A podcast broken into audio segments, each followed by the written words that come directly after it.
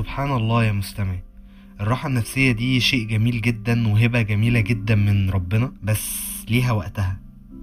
إحنا بقى بنستغلنا فيها اللي هو طول ما أنا شغال طول ما نفسيتي في الأرض اتجاهي على طول بيكون ليها اتجاهي على طول بيكون لراحتي اتجاهي على طول بيكون الحاجة اللي هتحسسني بالسعادة المؤقتة. بس للأسف فكرتنا عنها بتكون إنها سر السعادة الأبدية في حياتنا.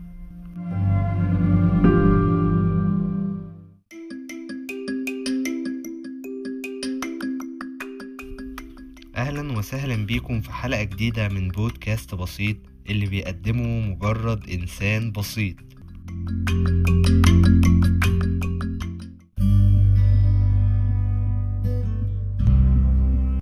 إزيك يا مستمع؟ جايلك النهاردة بموضوع أنت بسببه في جدل مستمر كل يوم وصراع بيحصل بين رغبتك وضميرك. وطبعا يا مستمعي أنت عارف أنا بحبك قد إيه عشان كده جاي اساعدك تتخلص من الصراع المريب ده. خد نفس ويلا بينا. مستمع الجميل قهوتك جنبك. خد نفس طويل شهيق وزفير وافتح مداركك معايا. مستمعي تعالى نتخيل مع بعض إن في دايرة كبيرة قدامك دلوقتي وفيها كل حاجة بتحبها.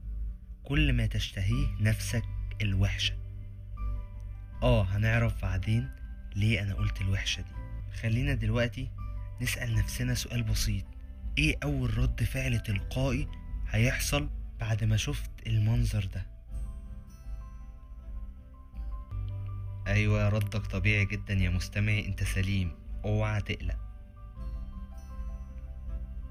بس لو مش هتقل عليك تقدر تقولي ليه ده كان اختيارك؟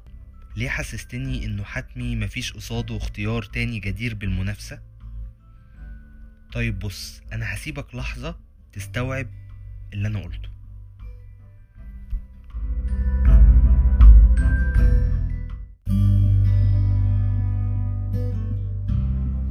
مستمعي الخير والشر دول جانبين في بني آدم كلهم بلا استثناء. واللي بيحكم استحقاق السيادة هنا هو ضميرك. ضميرك يا مستمعي. طول ما هو مهيمن على عقلك فانحيازك هيكون للخير دايما. الضمير يا مستمعي هو ألارم الجانب الإنساني فيك. بس تعالى كده نرجع للسؤال اللي خدت وقتك فيه علشان تفكر ونعرف إجابته مع بعض. فكرت شوية إنك ممكن تدي للاختيار التاني حقه في المنافسة. طيب ما تتوترش ولا تقلق. أنا النهاردة موجود معاك علشان أساعدك نفض الصراع اللي جواك ده. تعال نوضح الأمر واحدة واحدة بكل بساطة. بص يا مستمعي خلينا متفقين إن في علاقة طردية قوية بين ال comfort zone والروتين. يعني ثبات نشاطات حياتك المختلفة مع مرور الوقت وده اللي بيسلب عنصر التحدي من حياتك. وخليني أشيل الإبهام عن النقطة ألا وهي إن التحدي يا مستمعي هو سر ثقل مهاراتك المعرفية والحياتية اللي هم بدورهم سبب في خلق نجاحك وسعادتك. ببساطة المعادلة موزونة بعلاقتين قلمك وورقتك. تحديات أقل يعني مهارات أقل ونجاح أقل.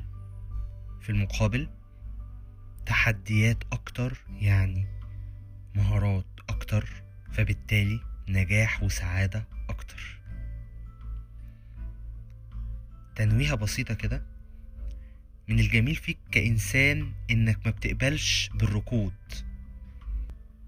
ضميرك هنا بيقوم بدور رجولة قوي وإنه بيتفق مع عقلك إنه ينقلك صورة مبسطة عن خداع الركود اللي بيسبب لك رضا وهمي.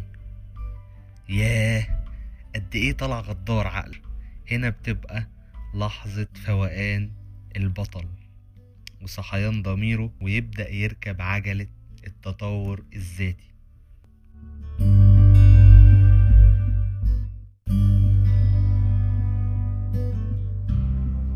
وهنا يا مستمعي أنت بتكون مستعجل بسبب خوفك من التأخر وبتدخل في zone تاني اسمه ال panic zone واختلاف الاسم هنا ما يغيرش من حقيقة وهميته.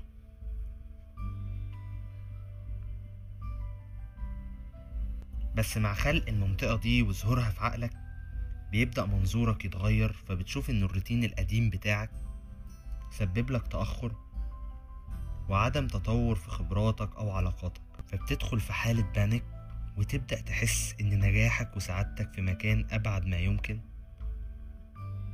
عن تخيلك حتى بالوصول ليهم.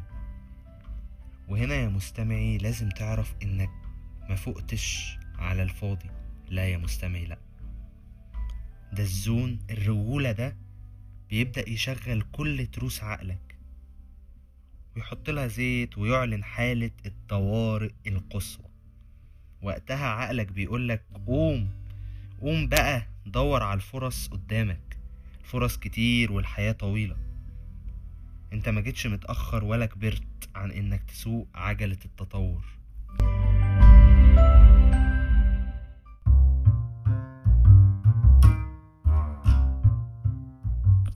وهنا يا مستمعي لازم تكون خدت بالك إن كل العوامل الذاتية نفسية كانت أو فيزيائية مسخرة لأمر من عقليتك. يعني كله مستني سعيك وقرارك في إنك تفوق وتكمل الطريق اللي رسمته في خيالك. وأحب اكد لك على كلامي بدليلين مختلفين. أول دليل كان عبارة قالها ستيف هارفي في حلقة من حلقاته أنا لحد دلوقتي مش قادر أنساها. قال إن ربنا ما بيخلقش جواك حلم إلا إذا كنت أنت قادر على تحقيقه. والدليل التاني واللي مفيش أحسن وأعظم منه قول الله تعالى في كتابه الكريم إن الله لا يكلف نفسا إلا وسعها. مستمعي اسعى في سبيل حلمك. وأوعى تقع وتستصعب القومة وهنا أقدر أودعك يا مستمع الجميل وأقول لك شكرا لإنصاتك ليا ودمت بسيط على طول.